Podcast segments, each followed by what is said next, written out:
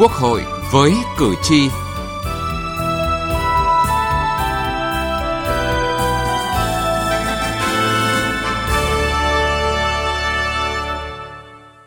Kính chào quý vị và các bạn. Thưa quý vị và các bạn, phiên họp 58 là phiên họp cuối cùng của Ủy ban Thường vụ Quốc hội khóa 14 và cũng là phiên cuối để ra soát lại toàn bộ công tác chuẩn bị cho kỳ họp thứ nhất Quốc hội khóa 15. Các nội dung được xem xét tại phiên họp có ý nghĩa rất quan trọng và sẽ được trình Quốc hội xem xét quyết định ngay tại kỳ họp thứ nhất Quốc hội khóa 15, dự kiến khai mạc vào ngày 20 tháng 7 tới. Trong đó, nhiều vấn đề có ý nghĩa chiến lược đặt nền móng cho việc triển khai thực hiện các kế hoạch phát triển giai đoạn 5 năm 2021-2025 khẩn trương và kỹ lưỡng chuẩn bị cho kỳ họp thứ nhất Quốc hội khóa 15 là nội dung của chương trình Quốc hội với cử tri hôm nay.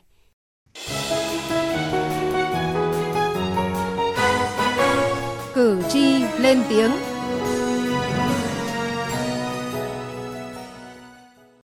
Thưa quý vị và các bạn, kỳ họp thứ nhất Quốc hội khóa 15 là kỳ họp đầu tiên của nhiệm kỳ mới nên các đại biểu Quốc hội không tiến hành tiếp xúc cử tri trước kỳ họp. Tuy nhiên, thông qua việc tiếp xúc cử tri vận động bầu cử Quốc hội khóa 15, nhiệm kỳ 2021-2026 vừa qua, Ủy ban Trung ương Mặt trận Tổ quốc đã tổng hợp toàn bộ ý kiến của cử tri gửi đến Quốc hội. Báo cáo này dự kiến được trình bày cùng với phiên nghe các báo cáo về kinh tế xã hội ngay những ngày đầu của kỳ họp thứ nhất. Báo cáo của Trung ương Mặt trận Tổ quốc Việt Nam nêu rõ, cử tri mong muốn đại biểu Quốc hội để cao trách nhiệm, nỗ lực thực hiện chương trình hành động và lời hứa trong quá trình vận động bầu cử. Đó cũng là những ý kiến của cử tri mà chương trình Quốc hội với cử tri ghi nhận được kỳ vọng sẽ cố gắng thực hiện đầy đủ chương trình hành động đã trình bày trước cử tri sẽ phát huy được vai trò trách nhiệm của mình sâu sát cơ sở mang cái tiếng nói của cử tri và nhân dân đến với quốc hội. Đặc biệt kiến nghị những các nhiệm vụ giải pháp để thúc đẩy phát triển kinh tế xã hội, nâng cao cái đời sống vật chất tinh thần và cái chỉ số hạnh phúc cho nhân dân. Chúng tôi rất là mong muốn các đồng chí khi mà đã trúng cử thì hãy thực hiện tốt cái chương trình hành động của mình đã đề ra. Cái thứ hai nữa là phải quan tâm đến đông đảo các tầng lớp nhân dân cũng như là các lĩnh vực để tiếng nói của các giai tầng và đặc biệt của các đồng bào dân tộc miền núi được uh, truyền tải đến các cơ quan chức năng và từ đó để giải quyết những cái nhu cầu chính đáng của bà con và đồng thời dành thời gian để nghiên cứu là xây dựng được những chính sách thiết thực hơn giúp đất nước phát triển. Là một cử tri, tôi rất là tin tưởng Đảng và Nhà nước. Tôi ủng hộ các đại biểu có tinh thần để xây dựng đất nước vững mạnh, hòa bình thống nhất và đời sống tăng lên hàng ngày. Thưa quý vị, thưa các bạn, dự kiến kỳ họp thứ nhất, Quốc hội sẽ thực hiện công tác lập pháp và xem xét, thảo luận các báo cáo và quyết định một số vấn đề quan trọng khác. Trong đó, nội dung xem xét quyết định tổ chức nhân sự cấp cao của nhà nước được coi là nội dung trọng tâm của kỳ họp đầu nhiệm kỳ, nên phần lớn thời gian sẽ dành cho việc xem xét quyết định về công tác nhân sự. Theo dự kiến, nội dung kỳ họp thứ nhất Quốc hội khóa 15, Quốc hội sẽ xem xét quyết định về tổ chức nhân sự cấp cao của nhà nước gồm các chức danh Chủ tịch nước, Chủ tịch Quốc hội, Thủ tướng Chính phủ, Phó Chủ tịch Quốc hội, Phó Thủ tướng Chính phủ, Ủy viên Ủy ban Thường vụ Quốc hội, chủ nhiệm các ủy ban của Quốc hội, các bộ trưởng và thành viên khác của Chính phủ, Tổng Kiểm toán Nhà nước. Quốc hội sẽ nghe Hội đồng bầu cử quốc gia báo cáo tổng kết cuộc bầu cử đại biểu Quốc hội khóa 15 và đại biểu Hội đồng dân các cấp nhiệm kỳ 2021-2026 và kết quả xác nhận tư cách đại biểu Quốc hội được bầu. Quốc hội sẽ thực hiện công tác lập pháp và xem xét, thảo luận các báo cáo và quyết định một số vấn đề quan trọng khác như kế hoạch phát triển kinh tế xã hội 5 năm giai đoạn 2021-2025, kế hoạch tài chính 5 năm quốc gia giai đoạn 2021-2025, kế hoạch vay trả nợ công giai đoạn 2021-2025, kế hoạch đầu tư công trung hạn giai đoạn 2021-2025 về chủ trương đầu tư hai chương trình mục tiêu quốc gia gồm chương trình mục tiêu quốc gia xây dựng nông thôn mới giai đoạn 2021-2025, chương trình mục tiêu quốc gia giảm nghèo và an sinh xã hội bền vững giai đoạn 2021-2025. Từ nghị trường đến cuộc sống. Thưa quý vị và các bạn, cùng với việc xem xét cho ý kiến và các dự thảo báo cáo sẽ được trình tại kỳ họp thứ nhất, phiên họp thứ 58 của Ủy ban Thường vụ Quốc hội đã cho ý kiến vào bản báo cáo tổng hợp ý kiến kiến nghị của cử tri và nhân dân gửi đến kỳ họp thứ nhất Quốc hội khóa 15. Đây là những ý kiến kiến nghị được tổng hợp thông qua các cuộc hội nghị tiếp xúc cử tri vận động bầu cử đại biểu Quốc hội khóa 15, đại biểu Hội đồng Nhân dân các cấp nhiệm kỳ 2021-2026.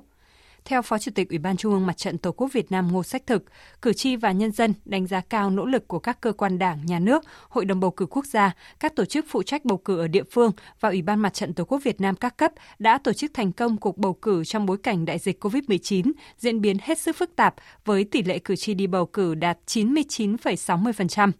bầu một lần đủ đại biểu Quốc hội, đủ đại biểu Hội đồng Nhân dân cấp tỉnh và cơ bản đủ đại biểu Hội đồng Nhân dân cấp huyện, cấp xã. Chất lượng đại biểu được nâng lên, cơ cấu thành phần cơ bản đáp ứng được yêu cầu đặt ra. Thành công của cuộc bầu cử thể hiện tinh thần yêu nước, niềm tin tuyệt đối của cử tri và nhân dân đối với Đảng, Nhà nước và chế độ. Đối với công tác phòng chống dịch COVID-19, cử tri và nhân dân cảm nhận sâu sắc thời gian vừa qua Đảng, Nhà nước đã lãnh đạo chỉ đạo sát sao, nỗ lực thực hiện hiệu quả công tác phòng chống dịch COVID-19, triển khai đồng bộ nhiều giải pháp phát triển kinh tế xã hội, bảo đảm ổn định đời sống nhân dân cử tri và nhân dân đánh giá cao Đảng Nhà nước sớm đề ra và thực hiện quyết liệt các biện pháp 5K cộng vaccine, nỗ lực đẩy nhanh tiến độ nghiên cứu sản xuất vaccine trong nước, xây dựng và triển khai kế hoạch tiêm phòng cho người dân, trong đó tập trung ưu tiên cho các đối tượng ở tuyến đầu phòng chống dịch, vùng có nguy cơ cao, người lao động trực tiếp sản xuất ở các khu công nghiệp.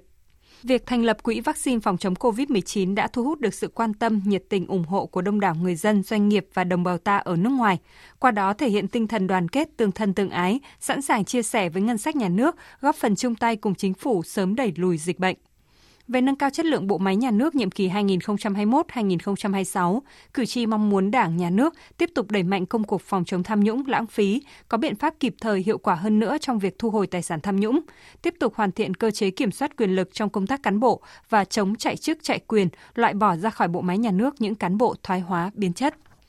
Các ý kiến cử tri cũng đề nghị sớm thực hiện cải cách chính sách tiền lương, thu nhập, nâng cao đời sống cán bộ công chức viên chức để họ yên tâm công tác, góp phần tích cực trong đấu tranh phòng chống tham nhũng.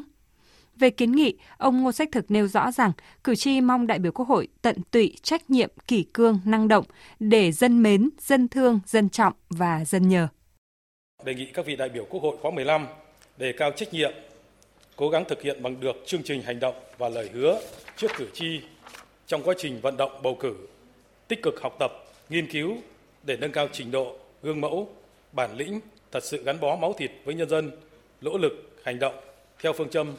tận tụy để dân mến, trách nhiệm để dân thương, kỷ cương để dân trọng, năng động để dân nhờ. Cử tri cũng đề nghị Quốc hội tiếp tục đổi mới tổ chức và hoạt động nâng cao chất lượng xây dựng pháp luật, quyết định những vấn đề quan trọng của đất nước và giám sát tối cao, thể chế hóa kịp thời nghị quyết Đại hội đại biểu toàn quốc lần thứ 13 của Đảng, chú trọng giám sát việc thực hiện các chương trình mục tiêu quốc gia, dự án, công trình trọng điểm và công tác giải quyết các khiếu nại tố cáo của công dân.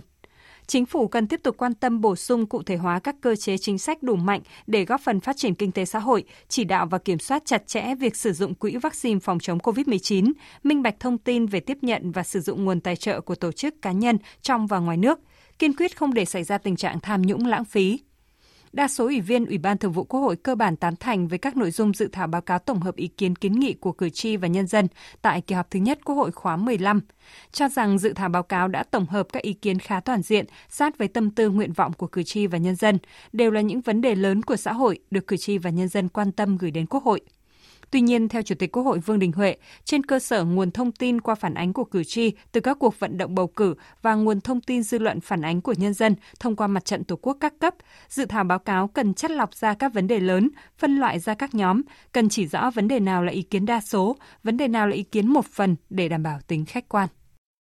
Trong vận động bầu cử thì người dân có nói những vấn đề có thứ trước mắt,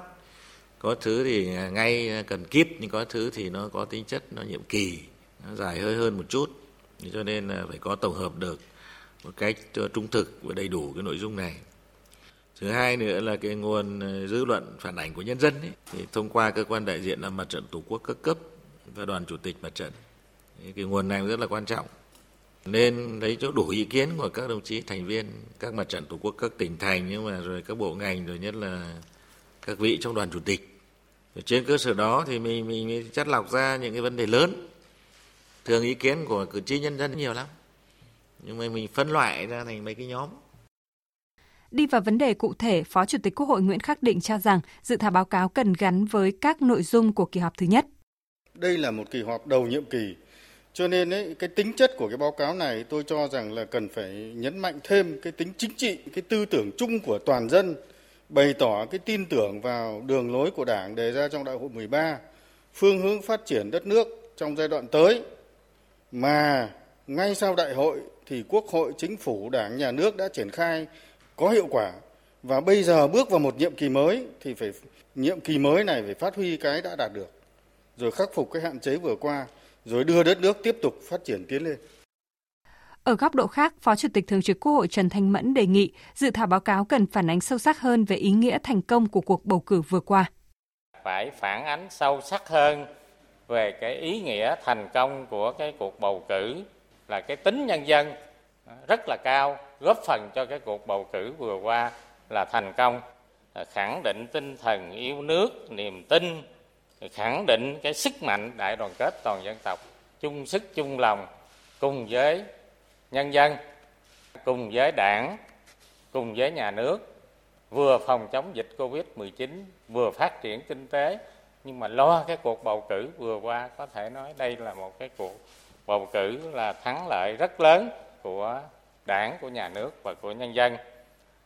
Kết luận nội dung này, Phó Chủ tịch Quốc hội Đỗ Bá Tị cho biết, Ủy ban Thường vụ Quốc hội cơ bản tán thành nội dung dự thảo báo cáo tổng hợp ý kiến kiến nghị của cử tri cả nước gửi đến kỳ họp thứ nhất Quốc hội khóa 15, đồng thời đề nghị Ủy ban Trung ương Mặt trận Tổ quốc Việt Nam tiếp tục hoàn thiện dự thảo báo cáo trước khi trình Quốc hội tại kỳ họp thứ nhất.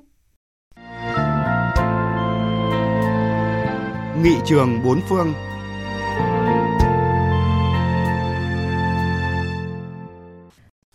Thưa quý vị, thưa các bạn, Tiết mục Nghị trường bốn phương hôm nay, chúng tôi giới thiệu về thủ tục đón nghị sĩ khóa mới của Quốc hội Pháp, bài đăng trên báo Đại biểu Nhân dân. Thủ tục đón tiếp các nghị sĩ khóa mới là dịp để các tân nghị sĩ lần đầu tiếp xúc với trụ sở Quốc hội, làm quen với nơi làm việc mới và đặc biệt là làm quen với các nhân viên hành chính sẽ phục vụ họ trong suốt nhiệm kỳ. Đây cũng là dịp để những nghị sĩ trúng cử lần đầu cảm thấy được chào đón ở cơ quan lập pháp và cho họ cảm giác đã sẵn sàng thích ứng với nơi làm việc, nơi họ sẽ cống hiến những tháng năm nhiệm kỳ của mình. Ngoài ra, thủ tục đón tiếp còn cho phép các nghị sĩ được nhận những thông tin cơ bản quan trọng về tổ chức, hoạt động, chức năng nhiệm vụ của Quốc hội, của cơ quan hành chính của Quốc hội, cũng là dịp để các nhân viên hành chính thu thập thông tin của nghị sĩ. Mỗi nghị sĩ sẽ được một nhân viên mặc lễ phục đón ở lối vào cung điện búp bông và đưa họ tới các chỗ viên chức phụ trách đón tiếp. Trong nghi lễ tiếp đón khá trang trọng này, các nghị sĩ mặc lịch sự và mang băng đô chéo có màu quốc kỳ Pháp. Mỗi viên chức sẽ phụ trách một nghị sĩ. Viên chức đón tiếp trao cho nghị sĩ tập tài liệu bao gồm quyền hướng dẫn dành cho nghị sĩ, sơ đồ các tòa nhà quốc hội, các quy định pháp luật về không kiêm nhiệm, danh bạ điện thoại và các mẫu văn bản hành chính. Đồng thời, viên chức sẽ lập hai mẫu chữ ký của nghị sĩ, một mẫu để chuyển cho Hội đồng lập hiến, mẫu còn lại dành cho ban thư ký của Chủ tịch Quốc hội. Thông tin tài khoản của các nghị sĩ cũng được ghi lại để phục vụ việc thanh toán phụ cấp và các chế độ. Sau đó, nghị sĩ được bầu lần đầu có thể tự do gặp gỡ các chuyên gia của các bộ phận khác trong Quốc hội –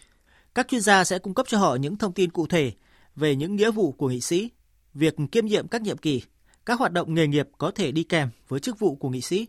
chế độ bảo hiểm xã hội và các phương tiện hỗ trợ cho nghị sĩ trong nhiệm kỳ như trợ lý, phương tiện đi lại, điện thoại, thư tín. Phần cuối của quá trình đón tiếp là như nhau đối với tất cả nghị sĩ. Các nghị sĩ sẽ chụp ảnh chân dung hoặc cung cấp một ảnh có sẵn mà họ thấy ưng ý. Ảnh của họ sẽ được sử dụng trên trang web của Quốc hội, trong danh bạ và trên thẻ ra vào. Tấm thẻ này được in ngay tại chỗ và cho phép họ ra vào cung điện búp bông.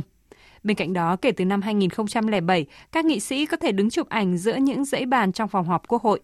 Ngoài ra, còn có một quầy thông tin do ba viên chức đảm nhiệm. Tại đây, các nghị sĩ có thể đặt các câu hỏi về hoạt động của Quốc hội và các cách thức thực hiện nhiệm kỳ nghị sĩ của mình. Nội dung này cũng đã kết thúc chương trình Quốc hội với cử tri hôm nay. Chương trình do biên tập viên Thu Huyền thực hiện. Cảm ơn quý vị đã quan tâm lắng nghe.